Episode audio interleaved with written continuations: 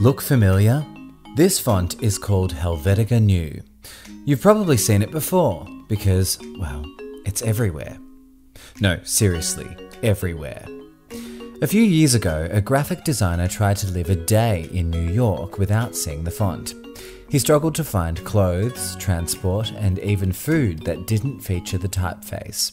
นี่คือเสียงจากคลิป What is Killing Helvetica ใน YouTube Channel ของ Envato ที่ถูกโพสต์ลง YouTube เมื่อวันที่ 17 กรกฎาคมปี 2018 เมื่อ 2 ปีที่ผ่านมานั่นเอง ซึ่งเปิดหัวรายการมาเราก็จะพูดถึงเรื่องของฟอนต์ Helvetica ขึ้นมาทันทีเลยนะครับผม แน่นอนว่าวันนี้เราจะมาพูดถึงเรื่องของฟอนต์กันครับ เรามารับฟังกันได้เลย และนี่ก็คือ Control C Live Podcast คลิกย้อนลอยชีวิตกราฟิกครับผม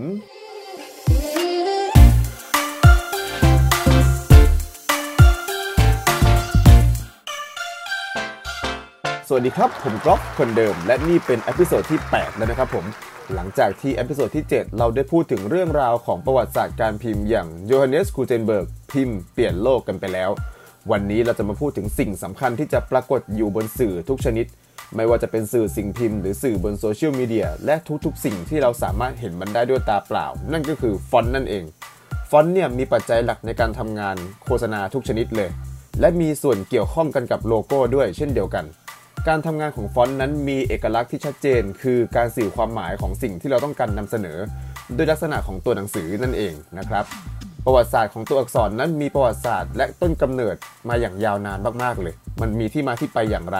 เรามารับฟังกันได้เลยครับผม หน้าที่หลักของการออกแบบกราฟิกเนี่ยเป็นเรื่องของการสื่อสารไปยังผู้รับสาร โดยองค์ประกอบสำคัญในการใช้สื่อสารไปยังผู้รับสารนั่นก็คือตัวอักษรนั่นเอง และตัวอักษรนี้ก็คือส่วนหนึ่งของความสวยงามบนงานกราฟิก ประวัติของตัวอักษรนั้นมีมาอย่างยาวนานมากๆเลยนะครับผมเริ่มจากการสื่อสารด้วยภาพก่อน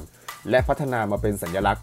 ก่อนที่จะกลายมาเป็นตัวอักษรในยุคปัจจุบัน โดยยุคแรกๆเลยเนี่ยจะมีการสื่อสารโดยการใช้ภาพ เช่น ภาพของอียิปต์โบราณ จะเรียกว่าไฮโลกราฟิกและรูปแบบของภาษาจีนต่างๆ ในสมัยก่อนนั่นเอง และนิ้วถัดมานั้นก็ได้เกิดตัวหนังสือแบบอักขระขึ้นมา โดยชาวโฟนิเชียน และถัดๆมาก็ได้มีชาวกรีกและโรมัน ได้ดัดแปลงอักขระของชาวโฟนิเชียนเนี่ยและได้พัฒนาให้มันกลายเป็นภาษาละติน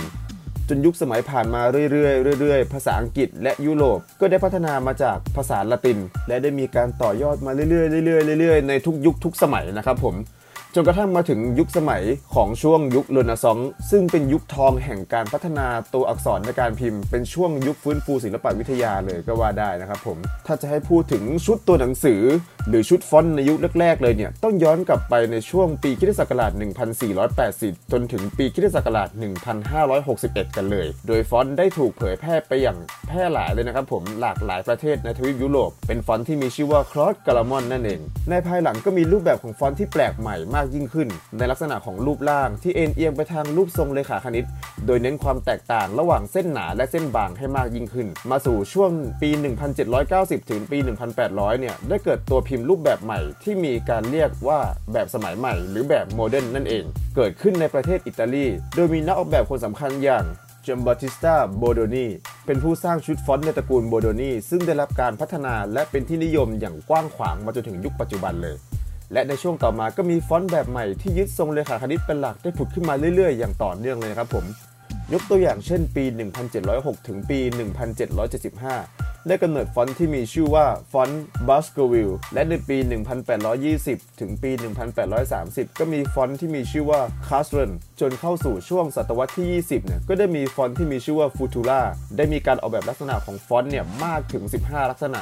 โดยนักออกแบบก็คือ Paul Renner โดยที่ฟอนต์นี้ก็เป็นที่นิยมเป็นอย่างมากเลยนะครับผมจนถึงปัจจุบัน จนมาถึงช่วงยุคทศวรรษที่ 50 เนี่ย ได้เกิดงานดีไซน์ ในลักษณะคลาสสิกที่มีชื่อว่า Swiss Style ซึ่งเป็นสไตล์การทำงานที่นิยมใช้ grid และเทคโนโลยีแบบใหม่ อย่างการพิมพ์ด้วยแสง หรือ Phototypesetting นั่นเอง ที่รองรับเทคโนโลยีการพิมพ์แบบสมัยใหม่นะครับผม โดยตัวอย่างงานสไตล์ Swiss Style เนี่ย ที่เป็นที่นิยมอย่างมากมาจนถึงปัจจุบัน มากจนชนิดที่เราพบเห็นกันได้เยอะมากๆ แต่หลายคนอาจจะไม่รู้จักมันนะครับผม นั่นก็คือฟอนต์ Helvetica หรือบางคนก็เรียก Helvetica หรืออะไรก็แล้วแต่นะครับผม ซึ่งเราจะเรียกว่า Helvetica นะครับ ซึ่งฟอนต์ Helvetica เนี่ย เราขอยกให้เป็นเต็งหนึ่งแห่งฟอนต์ที่มีแบรนด์ระดับโลก และมีสื่อสิ่งพิมพ์แทบจะทุกชนิดเนี่ยหยิบไปใช้กันอย่างทั่วทุกมุมโลกเลยก็ว่าได้ Helvetica เนี่ยเป็นฟอนต์ที่มีความเรียบง่าย ไม่ได้หวือหวาอะไร โดยเป็นระยะเวลากว่า 60 ปีแล้วนะครับผมที่ Max Miedinger และ Eduard Hoffmann เนี่ยได้ร่วมกันออกแบบฟอนต์ตัวนี้ขึ้นมา Helvetica เนี่ยได้ถูกพัฒนาขึ้นในช่วงที่เทคโนโลยีการพิมพ์กำลังก้าวสู่ยุคใหม่ จากเดิมที่เป็นการพิมพ์โดยใช้แม่พิมพ์เหล็กฉาบหมึกและกดลงไปบนกระดาษเข้าสู่ยุคที่ระบบอิเล็กทรอนิกส์และคอมพิวเตอร์เริ่มมามีบทบาทในวงการการพิมพ์มากยิ่งขึ้น ไล่มาตั้งแต่เครื่อง Phototypesetting ไปจนถึงการใช้คอมพิวเตอร์ในการทำ Word Processing ช่วงนั้นเองที่ฟอนต์ Helvetica เนี่ยได้ถูกนำมาใช้เป็นฟอนต์หลักในการพิมพ์ต่างๆ จนแพร่หลายและมีความนิยมไปทั่วทุกมุมโลก ในมุมมองของนักออกแบบเนี่ยการเลือกใช้ฟอนต์ในตัวงานเนี่ยมีความสำคัญไม่ยิ่งหย่อนไปกว่าการเลือกองค์ประกอบแบบอื่นๆเลย ฟอนต์แต่ละแบบต่างสามารถสื่ออารมณ์ได้ในรูปแบบที่แตกต่างกัน ตัวอย่างง่าย ๆ ก็คือฟอนต์ที่มีลายเส้นพู่กันจะทำให้เราคิดถึงความเป็นประเทศจีน ฟอนต์ลายมือจะทำให้เราคิดถึงความสนุกสนาน แต่สำหรับฟอนต์ Helvetica เนี่ยมันไม่สื่อถึงอะไรเลยแม้แต่นิดเดียว ตัวตนของมันคือความเรียบง่าย ธรรมดา และไม่สื่อถึงความรู้สึกใด ๆ อาจจะด้วยเพราะเหตุผลนี้ทำให้มันถูกนิยมใช้ในงานที่ต้องการความเป็นกลาง งานที่เป็นสากล หรืองานที่ต้องการความเรียบง่าย Helvetica เนี่ยถูกใช้กันอย่างแพร่หลายเลย ไม่ว่าจะเป็นงานที่อยู่บนป้ายชื่อถนน ป้ายชื่อสถานี ข้อความบนหัวกระดาษ ในเอกสารของบริษัท บริษัทใหญ่ระดับโลกเนี่ยที่มีโลโก้ และต้องมีฟอนต์ข้อความอยู่ใต้โลโก้เนี่ยก็มักจะหยิบเอาฟอนต์ Helvetica นี่แหละ มาใช้ในโลโก้ของตนเอง แม้แต่ Apple เองก็ตาม ทั้ง Mac OS และ iOS ก็เคยใช้ฟอนต์นี้เป็นฟอนต์หลักในระบบปฏิบัติการของตนเองมาแล้ว ไม่เว้นแม้กระทั่งแบรนด์ดัง ๆ อย่าง Toyota BMW Nestle Skype GM Evian Scott Jeep Olympus และอื่นๆ ต่างก็หยิบนำเอาฟอนต์ Helvetica เนี่ยมาใช้งานกันอย่างต่อเนื่องเลย ไม่แปลกใจเลยว่าฟอนต์ที่มีความเรียบง่ายและเป็นกลางขนาดนี้เนี่ยจะเป็นฟอนต์ที่มีความนิยมมากที่สุดในโลก เพราะมันสวยงามได้ด้วยตัวของมันเอง และมีความเรียบง่าย และเข้าใจง่ายด้วยตัวของมันเอง เช่นเดียวกัน จากฝั่งของฟอนต์ที่เป็นฟอนต์ต่างประเทศแล้ว เรากลับมาที่ไทยกันบ้าง คุณรู้หรือไม่ว่าฟอนต์ไทยตัวแรกของไทยนั้นคือฟอนต์อะไร หากคุณยังไม่รู้ เรามีมาบอกครับผม จากข้อมูลของ Salmon Lab เนี่ยได้มีการเปิดเผยเรื่องราวของฟอนต์ไทยว่า รู้หรือไม่ฟอนต์ไทยตัวแรกของโลกนี้มาจากลายมือของชาวสยามในเมืองย่างกุ้งหหลายคนอาจจะคุ้นเคยกับชื่อของหมอบรัดเล่แล้วนะครับผมในฐานะที่เป็นผู้เริ่มต้นการพิมพ์อักษรไทยเป็นคนแรก แต่อันที่จริงแล้วก่อนที่ตัวเรียงพิมพ์อักษรไทยจะเดินทางมาถึงมือของหมอบัตเล่เนี่ยมันได้ผจญภัยและผ่านน้ำผ่านประเทศมาแล้วหลายดินแดน หนังสือที่ชื่อว่า A Grammar of the Thai or Siamese Language นับได้ว่าเป็นหนังสือที่ตีพิมพ์โดยใช้ตัวเรียงพิมพ์อักษรไทยเล่มแรกของโลก หนังสือเล่มนี้เรียบเรียงโดยเจมส์โลเจ้าหน้าที่ของบริษัท East India ประจำเกาะปีนัง แต่ก่อนจะพิมพ์หนังสือเราก็ต้องมีตัวเรียงพิมพ์หรือฟอนต์ภาษาไทยก่อน บันทึกทางประวัติศาสตร์ระบุว่าตัวพิมพ์อักษรไทยในหนังสือเล่มนี้ถอดแบบมาจากลายมือของชาวสยาม ที่ถูกกวาดต้อนมาเป็นเชลยที่พม่า โดยมี Ann Hasseltine Judson มิชชันนารีชาวอเมริกาที่เดินทางไปเผยแพร่ศาสนาที่เมืองย่างกุ้ง เป็นผู้คัดลอกมาอีกทีหนึ่ง ตัวพิมพ์ที่จัสซันได้มาจากชาวสยามในย่างกุ้งนั้น แม้จะไม่ได้ถูกใช้ในการตีพิมพ์เนื่องจากลักษณะเป็นลายมือที่โย้เย้ แต่ก็เป็นฟอนต์ไทยตัวแรกๆที่นับว่าเป็นจุดตั้งต้นให้กับหมอบรัดเลย์พัฒนาตัวอักษรที่เป็นระเบียบและมีหัวกลมชัดเจนมากยิ่งขึ้น เพื่อใช้ในการตีพิมพ์ใน Bangkok Recorder หนังสือพิมพ์เล่มแรกของชาวสยามที่เรารู้จักกันดี นั่นเองนะครับผม วันนี้ทำให้เราได้รู้เลยว่าการทำงานโดยปราศจากฟอนต์นั้นเป็นเรื่องที่ยากลำบากมาก แต่ถ้าคิดจะทำงานในสายโฆษณาที่ไม่มีฟอนต์หรือตัวหนังสืออยู่บนงานเลยเนี่ย ก็เป็นอีกหนึ่งความท้าทายของชาวครีเอทีฟด้วยเช่นเดียวกัน ปฏิเสธไม่ได้เลยว่าฟอนต์นั้นมีความสำคัญอย่างมากในอุตสาหกรรมการออกแบบทุกประเภท จริง ๆ แล้วนอกจากฟอนต์ทั้งหมดที่เรานำมาพูดถึงเนี่ยรวมไปจนถึงเรื่องของฟอนต์สุดฮิตอย่าง Helvetica แล้วเนี่ยยังมีฟอนต์อีกหลากหลายชนิดเลยนะครับผมที่เหล่าดีไซเนอร์เนี่ยมักจะหยิบมาใช้ในงานกราฟิกดีไซน์เป็นประจำไม่ว่าจะเป็นฟอนต์จากตระกูล PSL ฟอนต์กิติธาดา ฟอนต์แอดแมน ฟอนต์ Helvetica มน ฟอนต์อมยิ้ม ฟอนต์ฟองน้ำ ฟอนต์โอโซน และอีกสารพัดฟอนต์ให้เราได้เลือกใช้กันอยู่อีกเป็นจำนวนมาก ตามความเหมาะสมของงานนั้นๆ แต่การได้มาซึ่งฟอนต์ที่คุณชื่นชอบนั้น อาจจะต้องแลกด้วยเงินเป็นจำนวนมาก เนื่องจากลิขสิทธิ์ของฟอนต์นั้นมีความแรงมาก ถ้าคุณไม่มี license ของฟอนต์นั้นๆ แล้ว และถูกตรวจพบว่าใช้ฟอนต์ที่ถูกโหลดมาแบบผิดกฎหมายแล้วก็คุณอาจจะต้องเสียค่าปรับอย่างมหาศาลกันเลยทีเดียว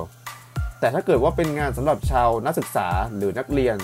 ที่ใช้ในการทำแบบ personal use หรือการทำงานแบบโปรเจกต์ เช่นทำรายงานส่งอาจารย์ทำโปรเจกต์ส่งอาจารย์ หรือทำงานในเชิงศิลป์เพื่อทำมาส่งในโปรเจกต์ของชาวมหาวิทยาลัยก็แล้วแต่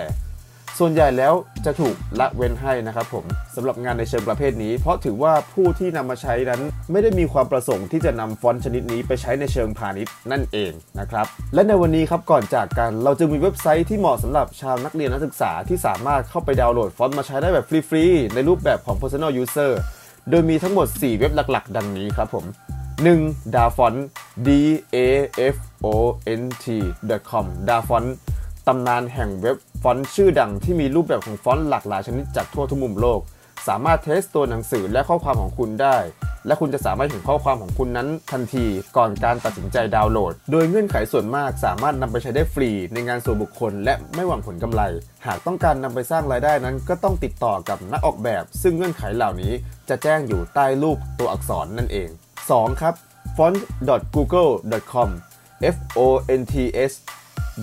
google.com Google เนี่ยมีแรงบันดาลใจ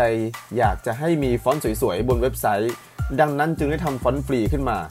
และเพื่อให้ทั่วโลกได้มีตัวอักษรภาษาที่สวยงาม จึงมีฟอนต์ภาษาไทยให้โหลดแบบฟรีๆ และถูกลิขสิทธิ์มาให้ใช้ด้วยเช่นเดียวกัน เพียงแค่ห้ามนำมันไปจำหน่ายเท่านั้นเองนะครับ 3. ครับเว็บไซต์ ThaiFaces เป็นอีกเว็บไซต์หนึ่งของคนไทย ซึ่งรวบรวมฟอนต์ไทยให้ดาวน์โหลดฟรีพร้อมระบุลิขสิทธิ์ของฟอนต์ในการใช้งาน และด้วยรูปแบบของเว็บที่น่าใช้งานมาก ๆ สามารถทดลองพิมพ์ และดูรูปของตัวหนังสือที่เราพิมพ์ลงไปได้เลย มีฟอนต์หลากหลายชนิดให้เราเลือกดาวน์โหลดนะครับผมจากทีมนักออกแบบชาวไทยนั่นเอง และ 4 ครับ เว็บ f0nt.com เว็บไซต์ที่ผู้สร้างฟอนต์ใช้เอง ได้นำมาแบ่งให้คนที่สนใจดาวน์โหลดไปใช้กัน คล้ายกับเว็บนี้จะเป็นห้องสมุดสำหรับวงการฟอนต์เลยก็ว่าได้ ซึ่งมีรูปแบบของตัวอักษรมากมาย ทั้งภาษาไทยและภาษาอังกฤษ โดยไม่มีค่าใช้จ่าย จุดเด่นของฟอนต์ภาษาไทยในเว็บนี้ก็คือ มีความสวยและเก๋ และมีให้เลือกอย่างหลากหลายเลยทีเดียว จากนักออกแบบที่คอยแบ่งปันและโชว์ผลงาน และอัปเดตกันมาอยู่ตลอดเวลานะครับสำหรับการโหลดฟรีนั้นเราสามารถโหลดไปใช้งานได้เลย ไม่ว่าจะเป็นการใช้กับโรงพิมพ์ก็ได้ หรือการนำไปดัดแปลงก็ได้ แต่ ห้ามดาวน์โหลดไปแล้วจำหน่ายเองนะครับ นอกจากเว็บไซต์ที่เราได้พูดถึงมาทั้งหมดแล้วเนี่ยยังมีอีกหลายเว็บไซต์เลยนะครับผมที่สามารถดาวน์โหลดฟอนต์ได้ฟรีๆมาใช้งานนะครับผมถึงแม้ว่าเว็บพวกนี้จะสามารถดาวน์โหลดฟอนต์มาใช้ได้แบบฟรีๆและมีอยู่มากมายก็ตาม แต่ก่อนจะใช้งานทุกครั้งควรศึกษาวิธีการใช้งานอย่างถูกต้อง เช็คเงื่อนไขของผู้ผลิตให้แน่ใจ ว่าเราสามารถนำไปใช้ได้จริง ๆ กับประเภทงานของเรานะครับและนี่คือที่มาที่ไปของ episode นี้ครับผม Font History ความสำคัญของตัวหนังสือนั้นช่างเยอะมากจริง ๆ เลยนะครับผม ขอเสียงปรบมือดัง ๆ ให้กับ Font History ด้วยครับผม หากวันนี้ผมพูดอะไรผิดพลาดประการใด ก็ขออภัยมาณที่นี้ด้วยนะครับผม และใน EP ถัดไปเราจะนำเรื่องราวอะไรที่เกี่ยวกับงานดีไซเนอร์มาพูดกัน โปรดติดตามกันได้ครับผม ทุกวันเสาร์ใน Control C Live Podcast สำหรับวันนี้ปิด Artwork